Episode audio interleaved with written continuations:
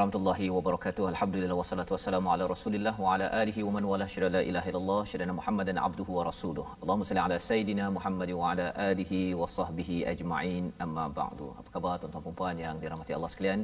Kita bersama pada hari ini My Quran Time baca faham amal untuk kita sama-sama mengulang kaji pada hari ini. Kita bertuah Allah izinkan kepada kita untuk terus mendalami baca faham amal Al-Quran. Dan pada hari ini kita dalam sesi ulang kaji pada halaman 75 hingga 79 yang kita sudah pun belajar. Untuk sama-sama kita pasakkan lagi, ingat lagi berkali-kali dan sudah tentunya ulang kaji ini bukan kali ini sahaja. Kita teruskan lagi pada masa-masa akan datang dengan membaca ya cuba tadabbur memahami isi kandungannya. Dan pada hari ini kita bersama dengan pencarah daripada Universiti Islam Antarabangsa Malaysia uh, Ustaz Abdullah Bukhari. Assalamualaikum Ustaz. Waalaikumsalam. Alhamdulillah ahlan Ustaz ya. Okey. Allah dan Ustaz Tarmizi Abdul Rahman. Ustaz. Apa khabar Ustaz? Alhamdulillah Hari Ustaz. ini, Ustaz, ya. Ustaz Fazrul sihat? Alhamdulillah.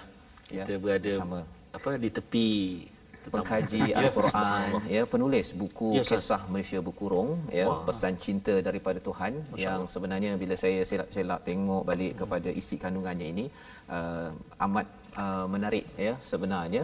Kerana kadang-kadang bila berlaku sesuatu isu ustaznya uh, rupa-rupanya uh, ada banyak pesan daripada Allah Subhanahu Wa Taala untuk kita memaknai dengan tepat Betul, Ha, jangan ambil secara tak tepat.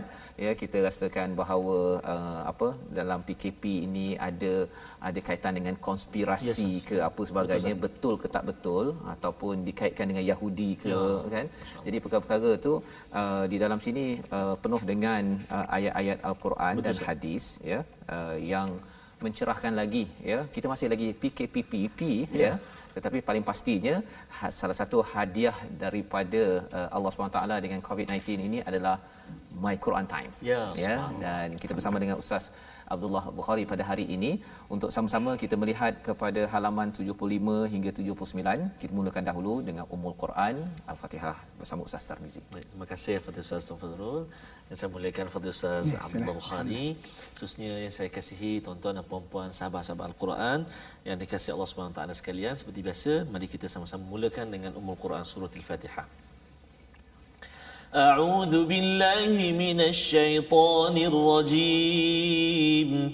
بسم الله الرحمن الرحيم. الحمد لله رب العالمين. الرحمن الرحيم. مالك يوم الدين. إياك نعبد وإياك نستعين. اهدنا الصراط المستقيم. صراط الذين أنعمت عليهم غير المغضوب عليهم ولا الضالين.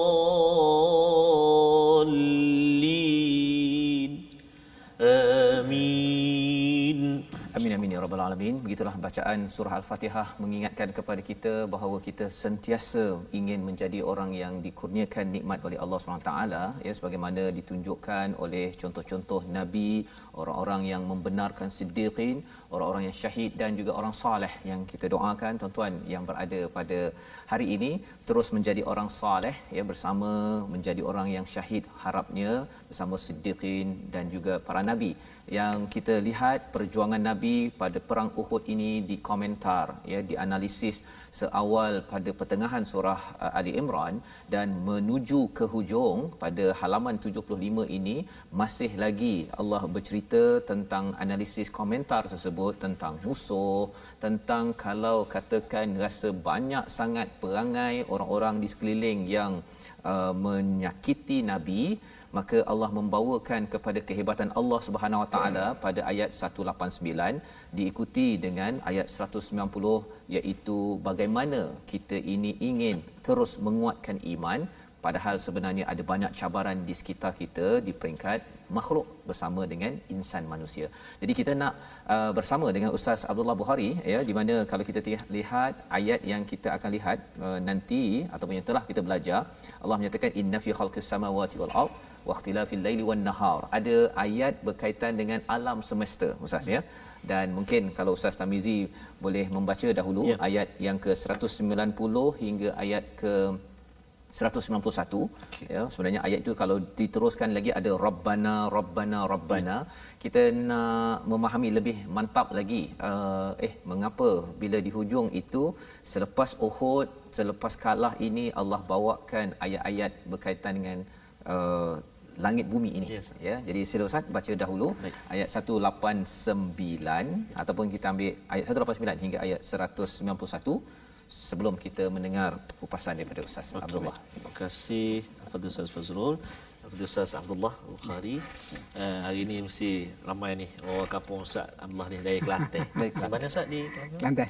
Di daerah mana? Uh, saya area Kubang Krian. Kubekhie. Ha. Jadi aku Kubekhie kita bawakan khas ini Ustaz Abdullah uh, bersama dengan kita dan saya, kita Saya nak ke Kelantan nanti Ustaz. Ya Ustaz? Ya, saya nak ke Kelantan. Ikut boleh Ustaz? Ha? Uh, nanti kita bincang.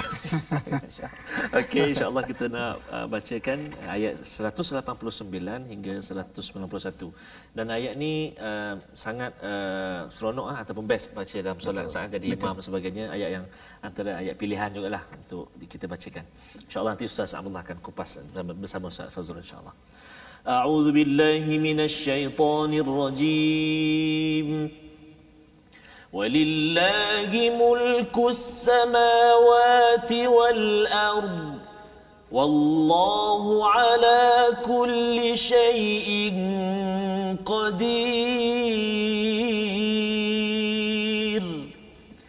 إن في خلق السماوات والأرض واختلاف الليل والنهار. واختلاف الليل والنهار لآيات لأولي الألباب.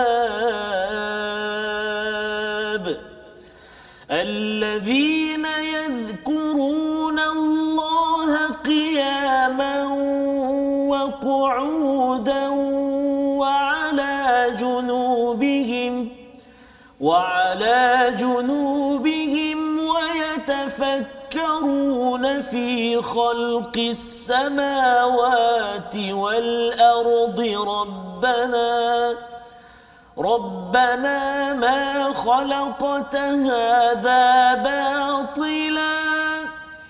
ربنا ما خلقت هذا باطلا. سبحانك فقنا عذاب النار.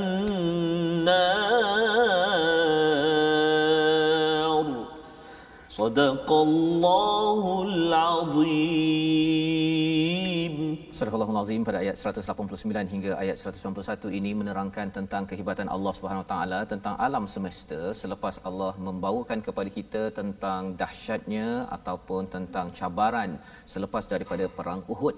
Yang round pertama pusingan pertama umat Islam menang tetapi pada round kedua itu kalah dan kepergian kepada uh, 70 orang yang disedih ataupun yang uh, amat menyedihkan pada Nabi sallallahu alaihi wasallam.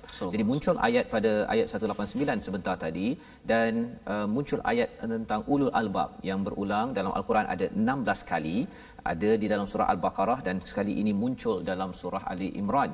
Jadi mari kita bersama dengan Ustaz Abdullah bagaimana kita nak melihat uh, sebenarnya Ustaz apa sebenarnya yang ada pada ayat ini uh, dalam bercakap tentang tafakur, bercakap tentang alam, bercakap tentang iman apa sebenarnya yang sedang yang perlu boleh kita ambil panduan ini silakan. Okey, terima kasih kepada Ustaz Fazrul kepada Ustaz Tirmizi. Tidak ketar. Tar, Tirmizi. Okey, alhamdulillah sedang penonton rahmatullah sekalian. Uh, ayat 190 dan 191 ini kalau boleh saya katakan adalah satu kebanggaan kepada kita umat Islam.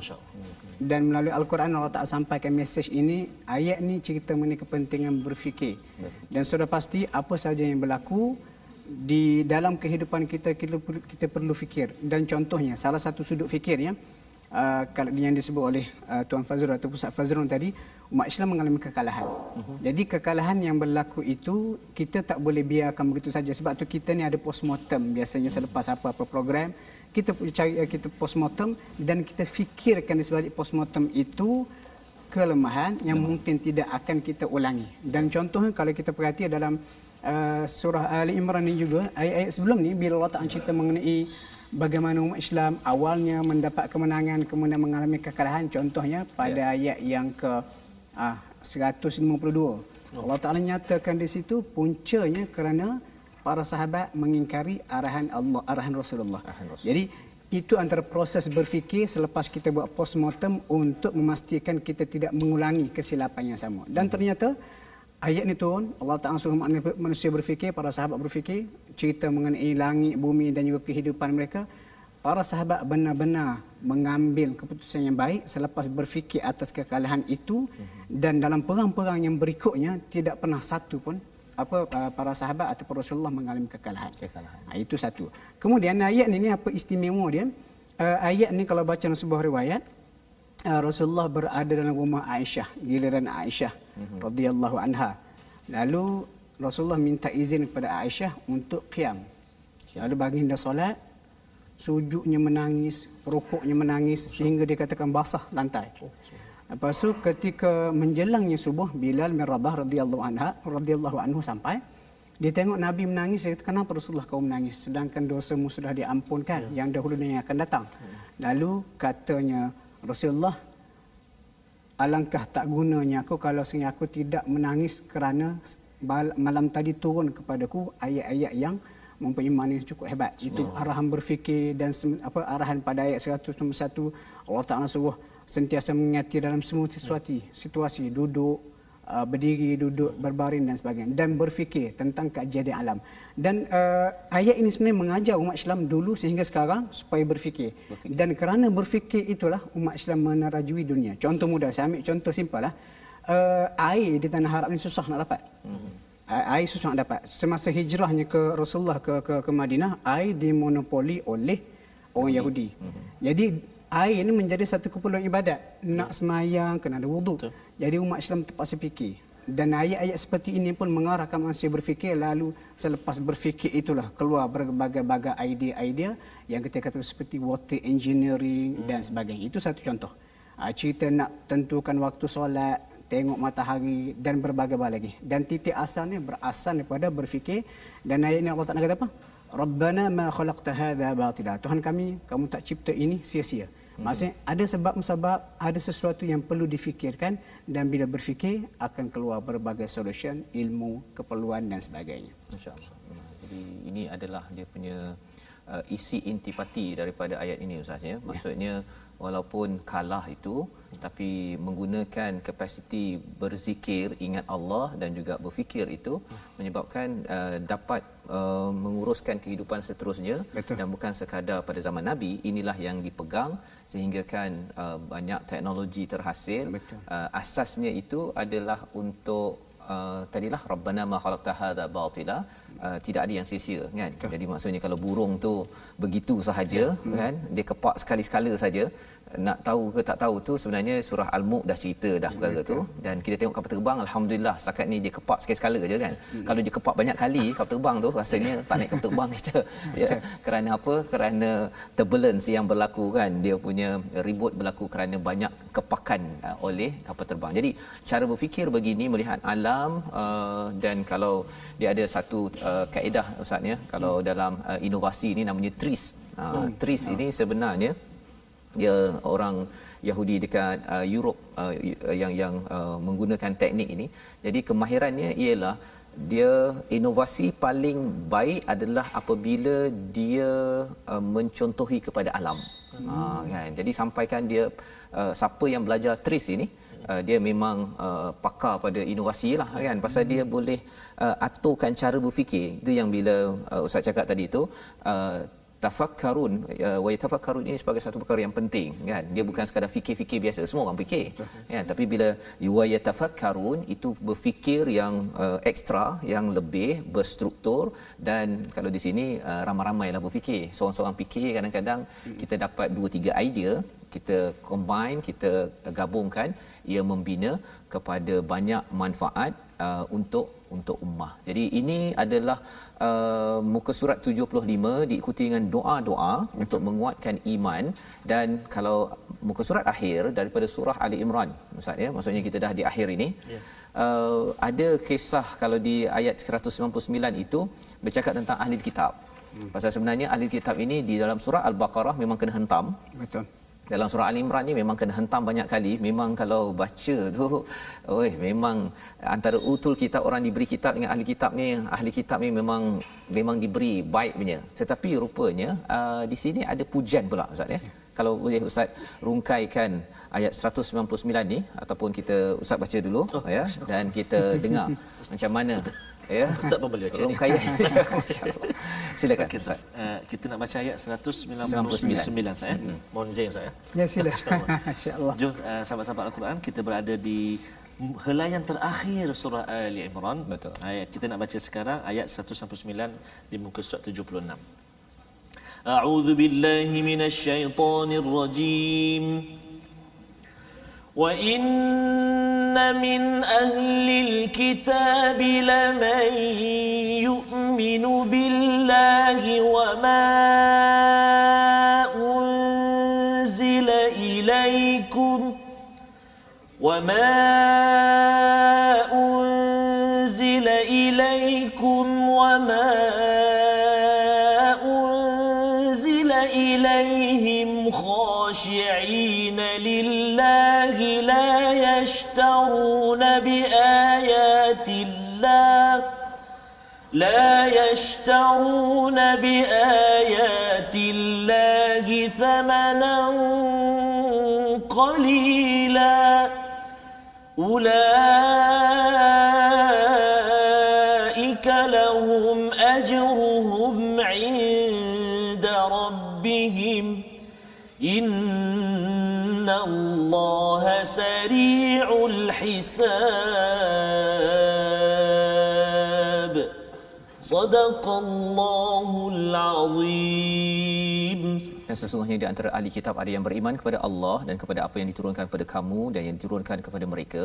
Kerana mereka merendah diri kepada Allah dan mereka tidak menjual beli ayat Allah dengan harga yang murah. Mereka memperoleh pahala di sisi Tuhannya. Sesungguhnya Allah sangat cepat perhitungannya. Jadi di sini Allah bercerita tentang min ahli kitab. Maksudnya ada sebahagian ahli kitab Ustaz ya yang Allah angkat, Allah puji kerana mereka ini beriman satu ayat ini pada zaman nabi ya adakah ayat ini pada zaman sekarang pun ada ya dan bila bercakap tentang ayat ini ada kaitan dengan Najasyi ya uh, sebenarnya apa rahsia Najasyi itu yang sebenarnya Uh, kalau ada yang menonton My Quran Time ada kawan kita uh, yang uh, beragama Kristian mungkin ya dia dapat ambil panduan eh Najasyi itu hebat tu Kristiannya tetapi akhirnya ha, bagaimana Ustaz silakan Okey, uh, pertama sekali kita kena ingat Islam ataupun Al-Quran adalah uh, kitab yang sangat adil. Ya. Islam tak pukul borong. Hmm. Tak ada kata semua ahli kitab jahat belaka. Tak. Hmm. Sebab buktinya Allah Taala sebut wa inna min ahli kitab. Ada sesungguhnya ada sebahagian pada ahli kitab. Maksudnya bukan pukul borong semuanya jahat dan kita dapati uh, perkara begini banyak disebut dalam Quran lah. Dan uh, ayat ni Allah Taala dia kalau kita perhati tafsiran dia ada yang merujuk pada makna khusus. Hmm pujian ayat ini diturunkan berikutan kewafatan An-Najasyi. Hmm. Ha, cerita dia ayat ni apa uh, bila Rasulullah berada di Madinah mendapat berita mengenai kewafatan An-Najasyi di Habasyah baginda pun mengerahkan para sahabat melakukan salat ghaib. Oh. Ha, dan itulah salat ghaib pertama yang dilakukan dalam sejarah Islam. Ha, jadi berikutan itulah sampai sekarang kita buat salat ghaib tu. Cerita asalnya pada uh, kewafatan An-Najasyi. Lalu para sahabat bertanya, kenapa nak solat ke dia sedangkan dia Nasrani? Hmm. Lalu Allah turunkan ayat ni. Dan An-Najasyi sangat istimewa sebab apa dia uh, yang menerima muhajirin pertama ketika umat Islam menindas. Ditindas. Dan tambah menarik kalau kita baca cerita uh, seorang sahabat Nabi nama dia Amr bin Al-As. Selepas kekalahan musyrikin Quraisy dalam perang uh, Khandaq ataupun Ahzab, dia merasa tak tenteram, tak selamat dia duduk di Makkah sebab pengaruh Islam semakin kuat. Dia pun pilih untuk ke Habasyah. Oh. Dan pergi ke Habasyah, sampai di Habasyah, dia telah didakwah oleh An-Najasyi. Akhirnya dia masuk Islam di tangan An-Najasyi terlebih dahulu. Oh, Kemudian barulah dia balik dia bergabung dengan Khalid Al-Walid dan juga Uthman bin Talha memeluk Islam. Jadi kualiti sebegitu yang kita perhatikan pada An-Najasyi. Uh, sebab tu Allah Ta'ala abadikan cerita dia dalam Al-Quran. Al-Quran. Itu kita kata tafsiran khusus. Mm-hmm. Manakala tafsiran umum, uh, boleh kalau kita kata ayat ini kita boleh jadikan satu motivasi kepada ahli kitab Nasrani ataupun Kristian yang ada sekarang. Sebab tu bila bincang mengenai ahli kitab yang beriman ini saya suka petik ayat daripada surah Al-Qasas. Surah yang ke-28 insya-Allah kita sampai lagi. Insya-Allah. Ha. Insya-Allah. Uh, Allah Taala puji. Allah kata ulaika alladhina yu'tawna ajrahum marratayn bima sabaru. Mereka itu ahli kitab yang beriman kepada Islam Rasulullah mereka diberikan pahala dua kali ganda. Subhanallah. Ha, sebab apa mereka beriman kepada kitab yang asal, kemudian datang Islam Al-Quran mereka beriman ya. dengan yang bagus. Jadi kita boleh jadikan ayat ini dan juga ayat surah Al-Qasas sebagai motivasi untuk kita tarik beri galakan apa saudara kita, kawan-kawan kita yang mungkin beragama Kristian, Yahudi. Betul. Ha, kata anda masuk Islam, anda tidak buang agama lama yeah. tapi ya. anda update agama update, yang ya. sedia ada dua kali ganda ya dua kali ganda kita pun tak dapat kita pun tak dapat ya pasal itu adalah perjuangan sebenarnya ya untuk pasal berada dalam agama Kristian kena berubah ya kalau macam Nabi Muhammad itu dapat kiblat ke ya. Masjidil Aqsa nak ubah itu kita dah siap ustaz ni kan betul, terus betul. dia ke Kaabah sekarang ini betul. kalau kena ubah tu tak tahu tu kan tak semudah yang pengorbanan. Lebih. ya jadi Allah beri ganjaran yang lebih itu uh, dan kita ada cara lain dapat ganjaran yang lebih ya. Masyaallah itu adalah lambang uh, rahmat daripada Allah. Itu yang kita belajar daripada ayat 199 untuk kita menguatkan uh, kebenaran ya. Untuk kita menguatkan prinsip. Kerana surah ali imran ini bercakap tentang prinsip tentang kebenaran dan uh, bercakap tentang kebenaran ini itulah tujuan hidup kita. Dan di hujung uh, surah ini ustaz ya Allah menyatakan wahai orang-orang yang beriman isbiru wasabiru warabitu wattaqullah la'allakum tuflihun Allah memberikan kesimpulan bagaimana untuk berjaya. Ada di situ Ustaz ya. Isbiru wasabiru warabitu wattaqullah. Kalau boleh Ustaz simpulkan uh, pendek itu, hmm. apa sebenarnya beza isbiru wasabiru warabitu itu agar bagi kita pada tahun ini terus men, apa menuju kepada kejayaan kita. Okey, isbiru arahan supaya sabar. sabar. Mungkin sahala awak kena sabar. Waktu wasabiru awak kena saling suruh sabar menyabar. Ha, saling. Sebab kadang-kadang kita boleh suruh orang sabar tapi kita tak tentu boleh sabar. Orang ingatkan sabar, kita tak sabar. Okey. Waswarabitu warabitu maksudnya berjihad ataupun bersiap sedia di perbatasan. Dan sesuai dengan konteks surah ini sebab surah ini surah perang. Ya. Yeah. Perang Uhud terutama sekali.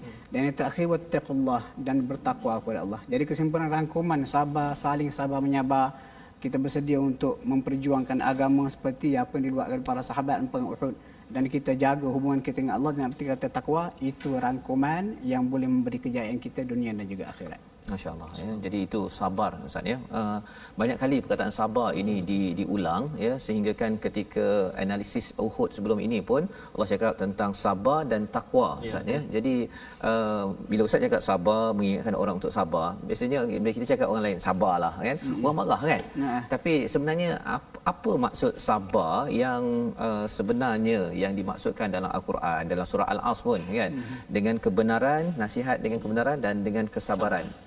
Jadi di situ Ustaz uh, untuk mungkin memastikan bahawa kefahaman sabar ini jangan disalah faham.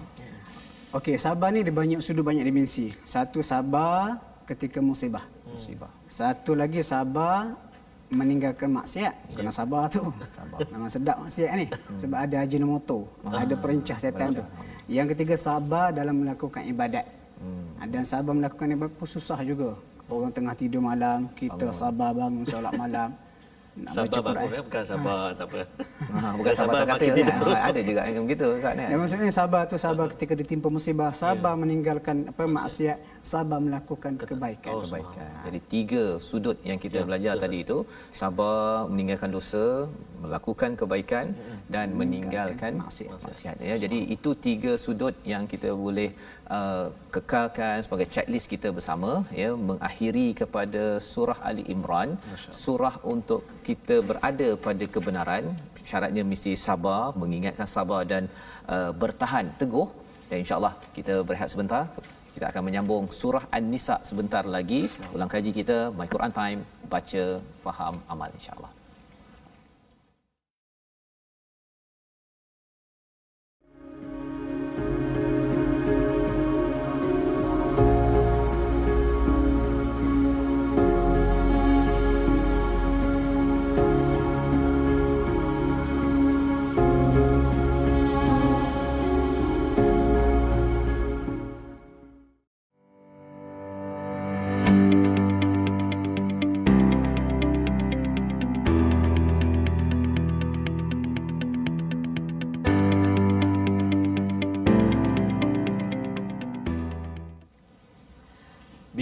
nur melimpah di hati. Manusia itu bangun. Bangun daripada mana? Bangun ataupun keluar daripada cahaya kegelapan Menuju cahaya keterangan, cahaya kepada Allah Subhanahu taala yang dipimpin dipandu oleh Al-Fadhil Ustaz Abdullah Ustaz Fazrul dan Al-Quran itu sendiri. Subhanallah saya.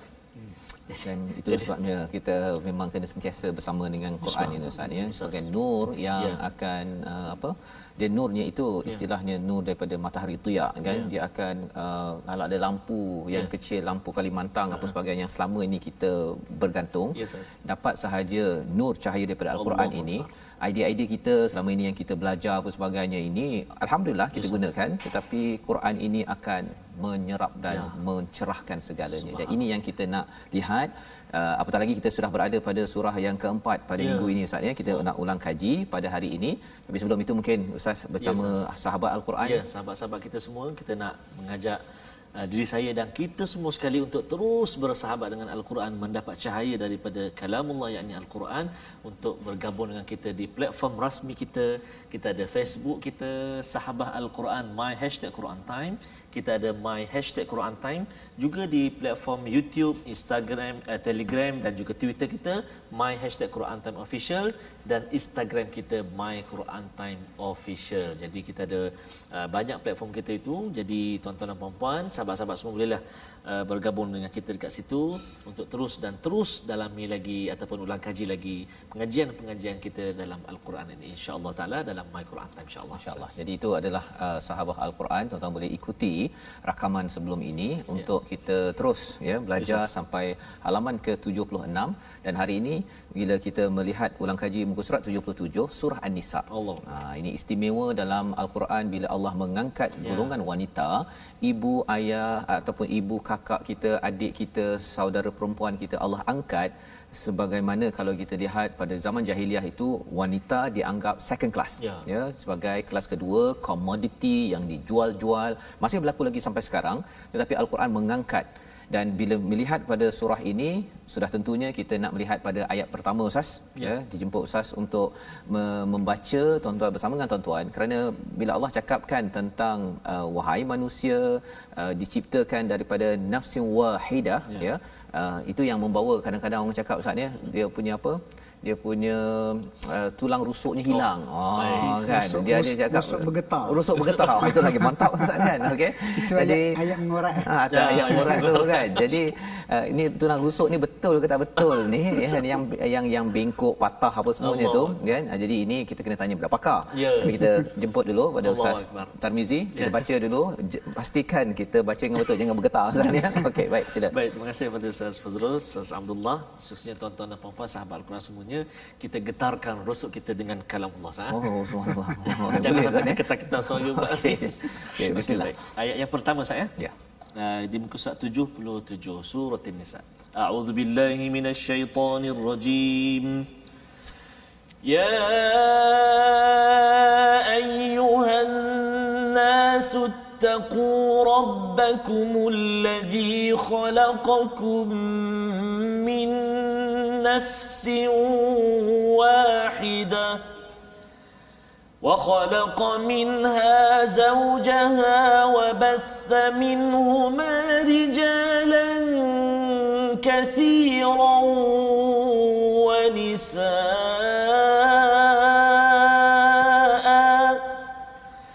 واتقوا الله الذي تساءل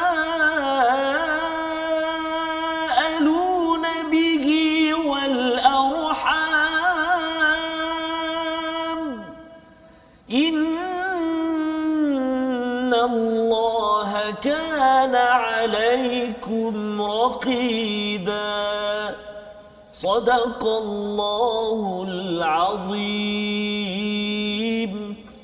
Surah Al-Azim ayat yang pertama ini Allah menyeru kepada seluruh manusia ya bukan sekadar untuk orang-orang yang beriman sahaja bertakwalah kepada Tuhanmu yang menciptakan kamu semua daripada nafsin wahidah daripada diri yang satu ya uh, merujuk kepada Nabi Adam itu wa khalaqa minha zaujaha ya daripadanya uh, pasangan min huma rijalan kathiran wa nisaa uh, ada lelaki selepas itu yang uh, apa yang yang lahir dan juga ada wanita jadi Allah mengingatkan sekali lagi wattaqullah tasaalu nabihi wal arham tentang hubungan silaturahim kerana Allah mengawasi. Jadi Allah mulakan ayat pertama ni ustaz ya. Uh, kalau ustaz boleh cerahkan lagi tentang uh, sebenarnya uh, surah An-Nisa ini apa dia punya gambarannya? Apatah lagi kalau kita bercakap tentang uh, wanita dan juga lelaki ini dia zaman sekarang ni ada orang perempuan kata dia punya hak tidak hmm uh, tidak cukup. Uh, kena hmm. kena jadi feminism kan baru dia rasa bahawa pasal dia selalu tak puas hati je kan. Kemudian ada pula bila lelaki kata tak ada kementerian lelaki, kementerian wanita saja ada. Jadi dua-dua tak puas hati. Yeah. Jadi ada surah An-Nisa sebenarnya apa Ustaz? Silakan. Okey alhamdulillah. Uh, surah An-Nisa ni sebenarnya ada surah Ar-Rijal lelaki ini Quran. Tak ada. Tak ada. Saya rasa kita kena tubuhkan brothers in Islam. Oh, brothers in Islam. Perjuangkan hak lelaki yang di kesampingkan oleh agama. Oh, hmm. Dan benda tak akan habis kalau nak bergaduh. Bergaduh. Yeah. Tak habis. Uh, pertama sekali uh, kita kena ingat Allah Taala cipta kita dia tahu apa yang terbaik untuk kita, lelaki dan juga perempuan. Dan sebenarnya surah An-Nisa ni sebenarnya mengangkat orang perempuan. Yeah, Kenapa dalam diceritakan bagaimana apa uh, Islam membela wanita dulu tak ada hak dalam harta pusaka. Yeah. Turun surah dia jadi satu dokumen, dokumentasi yang pasti yang mesti diikuti oleh orang Arab pada zaman Nabi lalu mereka terpaksa korbankan budaya jahiliah. Ya. maksud diberikan hak sepatut kepada uh, wanita. Dan surah An-Nisa ini mempunyai hukum-hukum yang banyak sekali. Bahkan uh, dengan turunnya surah An-Nisa memberi jawapan banyak juga kepada hukum-hukum yang tanpa penglibatan wanita kita di dunia ini akan jadi pincang. Pincang, pincang. kena ada wanita barulah seimbang dan juga uh, kita kata kehidupan dunia pun akan adil, stabil dan juga boleh kita, kita boleh hidup dengan sempurna. Mm-hmm. Jadi itu adalah uh, intisari sebenarnya surah An-Nisa ni ustaz ya. ya. Sehingga kan Allah banyak memberikan peraturan demi peraturan ya, uh, bukan sekadar nilai tapi peraturan dalam surah ini Uh, kerana kalau sekadar nilai saja kadang-kadang kita kata menghormati meraihkan. Tapi kalau tidak ada peraturan akhirnya uh, golongan wanita inilah yang sering dikomoditikan ya yang dimanipulasikan dijual. Dan ia masih lagi kalau berlaku pada zaman jahiliah ia masih lagu berlaku pada zaman ini kalau ia tidak dipandu dengan cahaya daripada Allah Subhanahu Wa Taala. Dan uh, kita teruskan dengan uh, ayat yang kedua bercakap tentang perjuangan kepada anak yatim ustaz ya. Dan ayat yang ketiga itulah yang biasanya eh, sebelum uh, tu apa ya. yang apa rusuk wanita atau tidak tu ah ya yang rusuk wanita oh. tu ustaz. Macam mana tu? Penting, ah, penting sebab, sebab bergetar tadi lupa terus. bergetar? Oh sebab bergetar dia terlupa terus kan? Jadi ya, satu uh, rusuk kan? Hmm. kemudian bengkok. Ha. kemudian kalau nanti kalau kuat sangat patah oh. kalau tidak dikekal bengkok ah itu semuanya adalah doa-doa yeah. uh, pada orang yang sedang bergetar kan? Okey jadi sila ustaz macam mana? Apa kefahaman dia, dia sebenarnya ayat ini uh, Allah kata dicipta yang biasa kita dengar hmm. uh, mula sekali Allah Taala mencipta Adam hmm. kemudian Adam kesepian lalu Allah Taala ambil usuk kiri dia yeah. hmm. lalu uh, dicipta daripadanya Hawa yeah. sebenarnya kalau berdasarkan nas yang sahih hmm tidak disebut rusuk kiri. Ha. Dan sekadar pembacaan saya yang cerita rusuk kiri itu riwayat Israeliat. Oh, so. okay. Israeliat. Jadi kalau orang so, nak sekarang boleh check lah kiri ni cukup tak. Okey. Lepas saya pesan ke student saya yang pelajar-pelajar perempuan UA kalau ada budak-budak lelaki yang mengorak kata, eh, "Kenapa tengok awak saya rasa bergetar je rusuk belah kiri?" Uh-huh. Jawapan dia Israeliat. Israeliat. oh, masya-Allah. Okey. Uh, dia ayat ni ada yang memegang berdasarkan makna zahir. Sebab Nabi kata dicipta daripada rusuk yang bengkok. Memang daripada rusuk Adam secara yang zahir. Hmm. Tetapi ada juga pandangan lain mengatakan Nabi menggunakan mata, metafora. Metafora. Metafora. Sebab dan dia perbezaan duduk pada perkataan nafsin wahidah. Hmm. Yang mengatakan dicipta daripada Adam nafsin wahidah dirinya satu Adam itu pasangannya disebut nafsin wahidah itu fizikal Adam. Hmm. Lalu dia ambil rusuk dicipta Hawa. Kemudian ada pula pandangan mengatakan nafsin wahidah itu lebih sesuai kita kata spesies yang satu itu ah, manusia nafsu. dan disokong dengan ayat lain lah dalam surah Ar-Rum. Jadi uh, kesimpulannya kedua-dua pandangan ini diterima dalam khilaf kata para ulama tafsir. Ada yang kata dicipta daripada Adam usuknya, ada yang kata dicipta daripada tanah sama spesies manusia seperti Adam. Cuma yang dikatakan rusuk itu itu adalah metafora. Metafora. Yang perlu apa wanita ni sifatnya bengkok. Kalau tak diluruskan dia akan kekal bengkok. Hmm. Kalau nak diluruskan tak boleh luruskan dengan cara yang kasar nanti patah. Hmm. Patah hatinya. Ya Allah. Oh, itu begitu. Metafora ya. Maksudnya bengkok tu uh, lambang kepada Wanita memang sifat dia macam tu kalau tak dibetulkan dengan gentleman dengan penuh budiman dia akan kekal bengkok tanpa bimbingan. Sedangkan bimbingan. wanita perlu bimbingan. Okay. Dan kalau katakan tulang rusuk tu memang dia melindungi kepada jantung kita Ustaz ya. Masya Allah. Maksudnya dia ada fungsi ya, kan ada fungsi kalau kita belajar biologi sikitlah kan tapi metaphor. kita saya dah kena buka buku biologi kena tanya pada cikgu-cikgu biologi Ya. untuk uh, maksudnya dalam bengkok ada fungsinya Ya. tapi dalam masa yang sama kalau nak diluruskan itu yang lelaki harap macam lelaki uh, cara berfikir si wanita. Rasanya mungkin kalau jenis macam saya Ustaz kalau anak menangis 3 4 kali pun dia masih lagi lurus. Tak apa ada lagi peluang untuk saya tidur. Rasanya mungkin anak saya tak di dijaga oleh si isteri kan. Jadi perbezaan yang ada itu uh, adalah untuk kita saling lengkap melengkapi Ustaz ya untuk kita saling menghormati. Dan inilah yang kita boleh belajar sedikit ya ringkas pada hari ini ulang kaji kita pada ayat yang pertama. Dan uh, bila kita terus pada ayat yang kedua bercakap tentang harta anak yatim ya dan ayat yang ketiga ini saya pernah buat program di Terengganu. Uh, bersama orang-orang Terengganu ya. dan nanti pun kita insyaallah akan Terengganu. Ada seorang ni dia kata ustaz dia belajar tadabbur tazakur ya belajar tadabbur. Dia kata boleh tak tadabburkan ayat nombor 3 Oh. ha kan jadi ustaz Tarmizi bacakan baca dulu baca dulu kemudian nanti kita nak dengar tadabbur ayat 3 pasal Ya. dia seorang uh, lelaki lah Ya. kan banyak-banyak ayat saya kata pelik pula kemudian saya tengok ayat 3 oh patutlah kan Ah, okey silakan ustaz Baik. Jadi, jadi dalam muka surat ni ayat 3 macam ni. ayat 3 banyak-banyak tu ayat 3 Banyak-banyak tu Nah. ayat 3 saat. Baik. Kita tunggu nanti ya. Sekarang kita baca dulu insya-Allah ayat yang ketiga uh, dalam surah An-Nisa ni di muka surat 77. A'udzubillahi minasyaitonir rajim. وإن خفتم ألا تقسطوا في اليتامى فانكحوا ما طاب لكم من النساء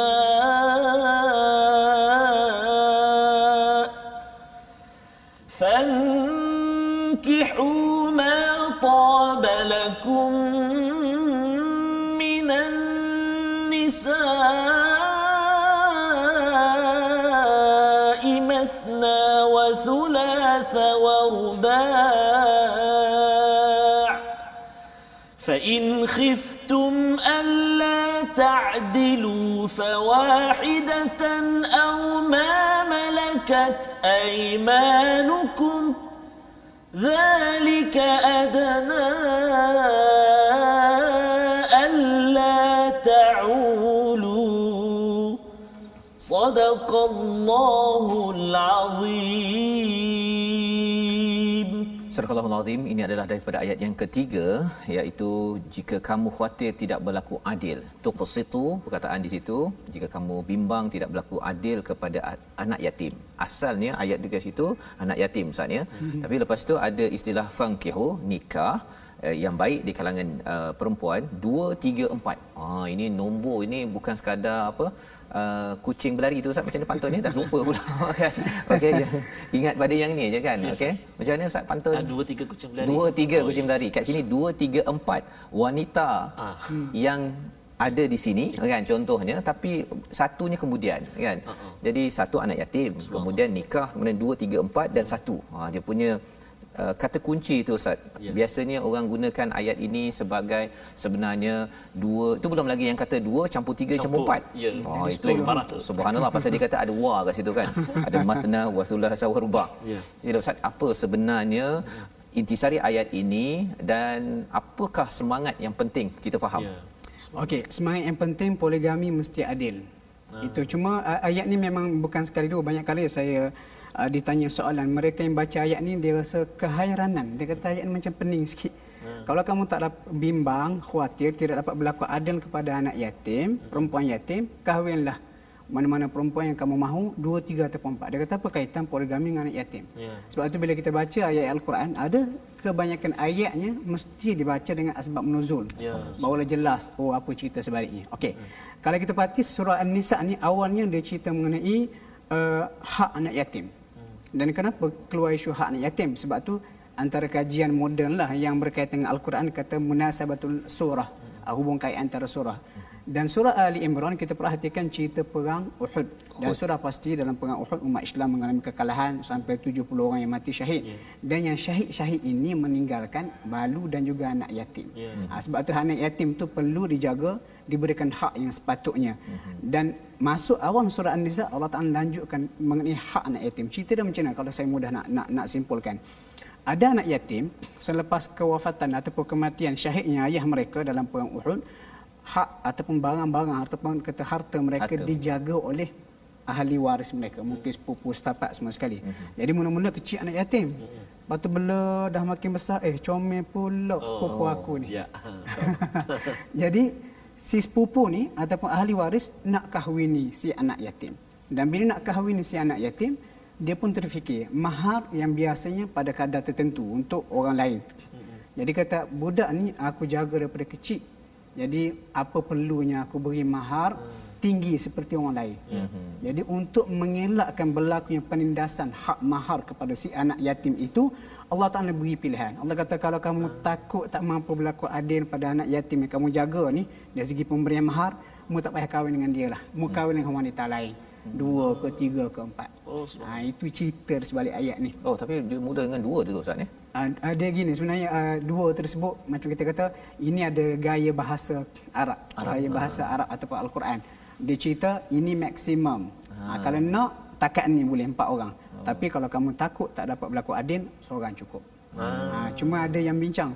Dia kata uh, kalian nak tahu adil ke tidak kena kahwin banyak dulu. Oh, baru tahu. Oh, baru tahu adil. Aha. Itu sebenarnya bagi saya adalah satu langkah yang berisiko. Berisiko. Sebab yang akan terbeban itu adalah mungkin wanita yang ya. kita akan cerai kemudiannya. Mm-hmm. Jadi apa uh, yang paling cantik kita kata kahwin seorang kalau agak-agak kita ada kemampuan dan ada sebab-sebab yang kukuh ya. untuk berpoligami barulah kita fikir untuk berpoligami. Hmm, Tapi kena ingat pada poligami itu bukan angka isterinya ya. yang menjadi sunnah tapi keadilan. Keadilan. Jadi biasanya orang fokus pada nombor itu bukan kepada tuqsitu ataupun ta'dilu itu Ustaz ya pada adilnya itu. Jadi sunnah di sini yang kita belajar daripada sini untuk pencerahan Ustaz ya, ya. pasal kadang-kadang orang gunakan nombor itu lebih uh, besar yes. daripada yang adil dan juga uh, qist sebentar tadi kan.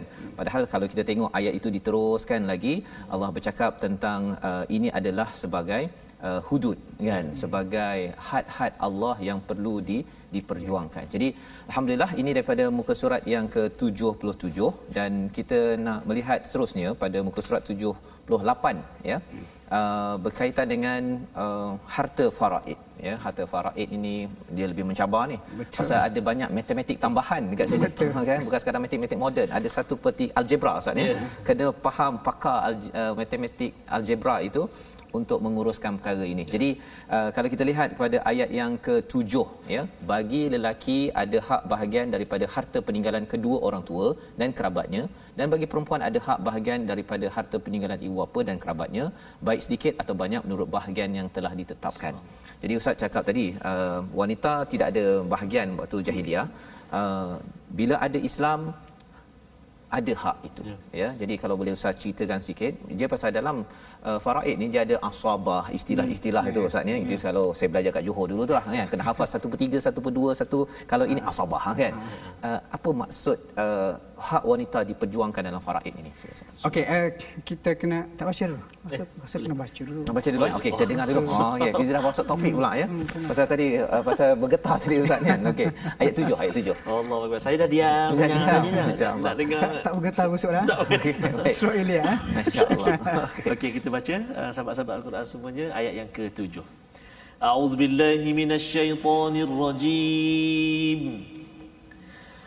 للرجال نصيب مما ترك الوالدان والأقربون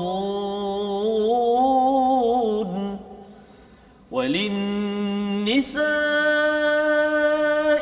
نصيب مما ترك الوالدان والأقربون مما قل منه أو كثر نصيبا مفروضا.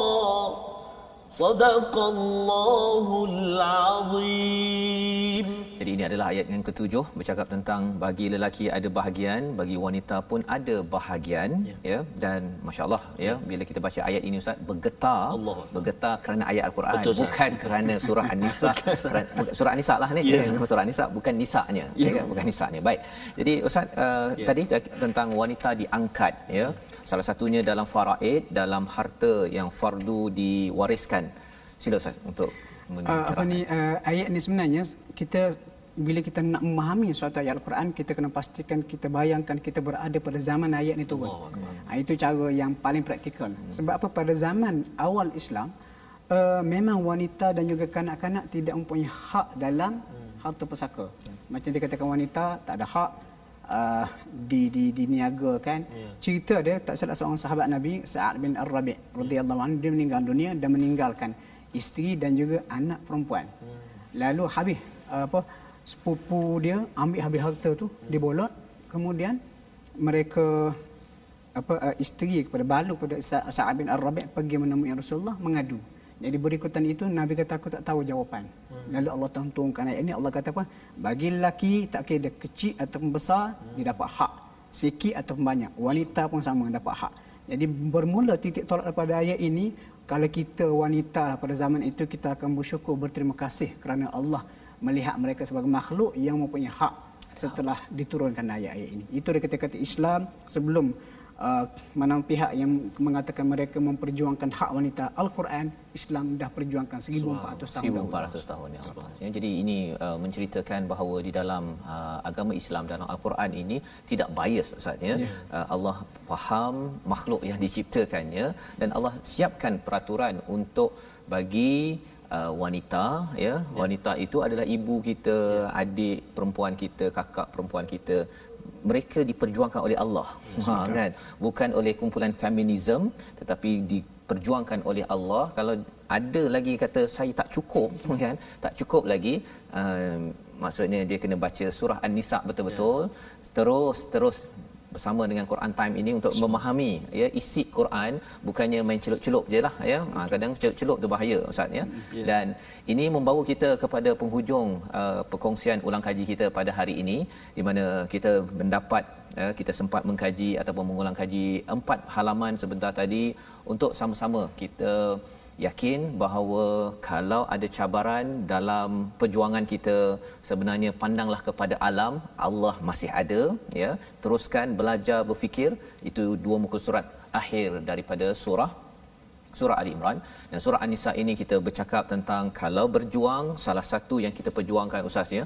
Kalau orang cakap perjuangan B40 ya sebenarnya surah An-Nisa ini uh, salah satu B40 itu adalah anak yatim ya orang-orang miskin sufaha orang-orang yang mungkin tak berapa cukup lagi tahap pemikirannya uh, untuk menyusun segalanya tapi kitalah orang yang akan berjuang memastikan keadilan di dalam dalam masyarakat ini. Sama-sama kita doakan agar kita terus dipimpin oleh al-Quran. Kita mohon Ustaz Abdullah memimpin ya. bacaan doa kita pada hari ini. Bismillahirrahmanirrahim. Alhamdulillahirabbil alamin. Allahumma salli wa sallim mubarak ala Muhammad wa ali Muhammad. Amin. Allahumma ighfir lana dhunubana wa liwalidina warhamhum kama rabbawna sighara. Amin. ولجميع المسلمين والمسلمات الأحياء منهم والأموات. اللهم إنا نعوذ بك من زوال نعمتك وتحول عافيتك وفجاءة نقمتك وجميع سخطك. اللهم إنا نعوذ بك من البرص والجنون والجذام ومن سيء الأسقام. اللهم ارحمنا بالقرآن واجعله لنا إماما ونورا وهدى ورحمة. اللهم ذكرنا منه ما نسينا وعلمنا منه ما جهلنا. وعلمنا منه ما جهلنا وعلمنا منه ما جهلنا. وارزقنا تلاوته آناء الليل وأطراف النهار واجعله لنا حجة يا رب العالمين. اللهم اجعلنا ممن يستمعون القول فيتبعون أحسنه. وصلى الله على محمد وعلى آله وصحبه وسلم. الحمد لله رب العالمين. تقبل الله منا ومنكم taqabbal yang karim. Moga-moga Allah mengabulkan doa kita menjadi orang-orang yang sentiasa mendengar ya, memilih yang terbaik untuk kita. Ikuti selepas kita mendengar sudah pastinya yang terbaik itu daripada al-Quran kita ikuti dengan amalan-amalan yang terbaik. Dan inilah antara kempen kita dalam wakaf untuk ummah. Wakaf untuk ummah ini untuk sama-sama kita berkongsi rasa hidayah hadiah daripada Allah ini kepada seramai mungkin bagi sekolah bagi uh, penjawat awam bagi institusi-institusi lokasi yang ada di seluruh Malaysia ini untuk mendapat uh, mushaf al-Quran dan juga program-program untuk kita memahami Quran sebagai sumber hidayah. Jadi alhamdulillah terima kasih diucapkan pada Ustaz Abdullah Bukhari bersama kita pada hari ini Ustaz. Dan insya-Allah kita akan bersama lagi untuk mengulang kaji dan mohon ya Ustaz terus mendoakan ya, kepada seluruh tuan-tuan puan-puan, tuan-tuan pun doakan terus pada Ustaz Abdullah terus berkhidmat ya. di dalam kajian Al-Quran ya, Ustaz ya. Terus menjadi wartawan Al-Quran sebenarnya Betul. ya. Banyak uh, artikel-artikel menarik daripada Ustaz Abdullah Wari di Facebook. Dan insya-Allah kita bertemu pada jam 11 malam. ulangan. Jam 6 pagi Rancangan ini dibawakan oleh Mufaz yang mengharapkan tuan-tuan terus istiqamah bersama Al-Quran.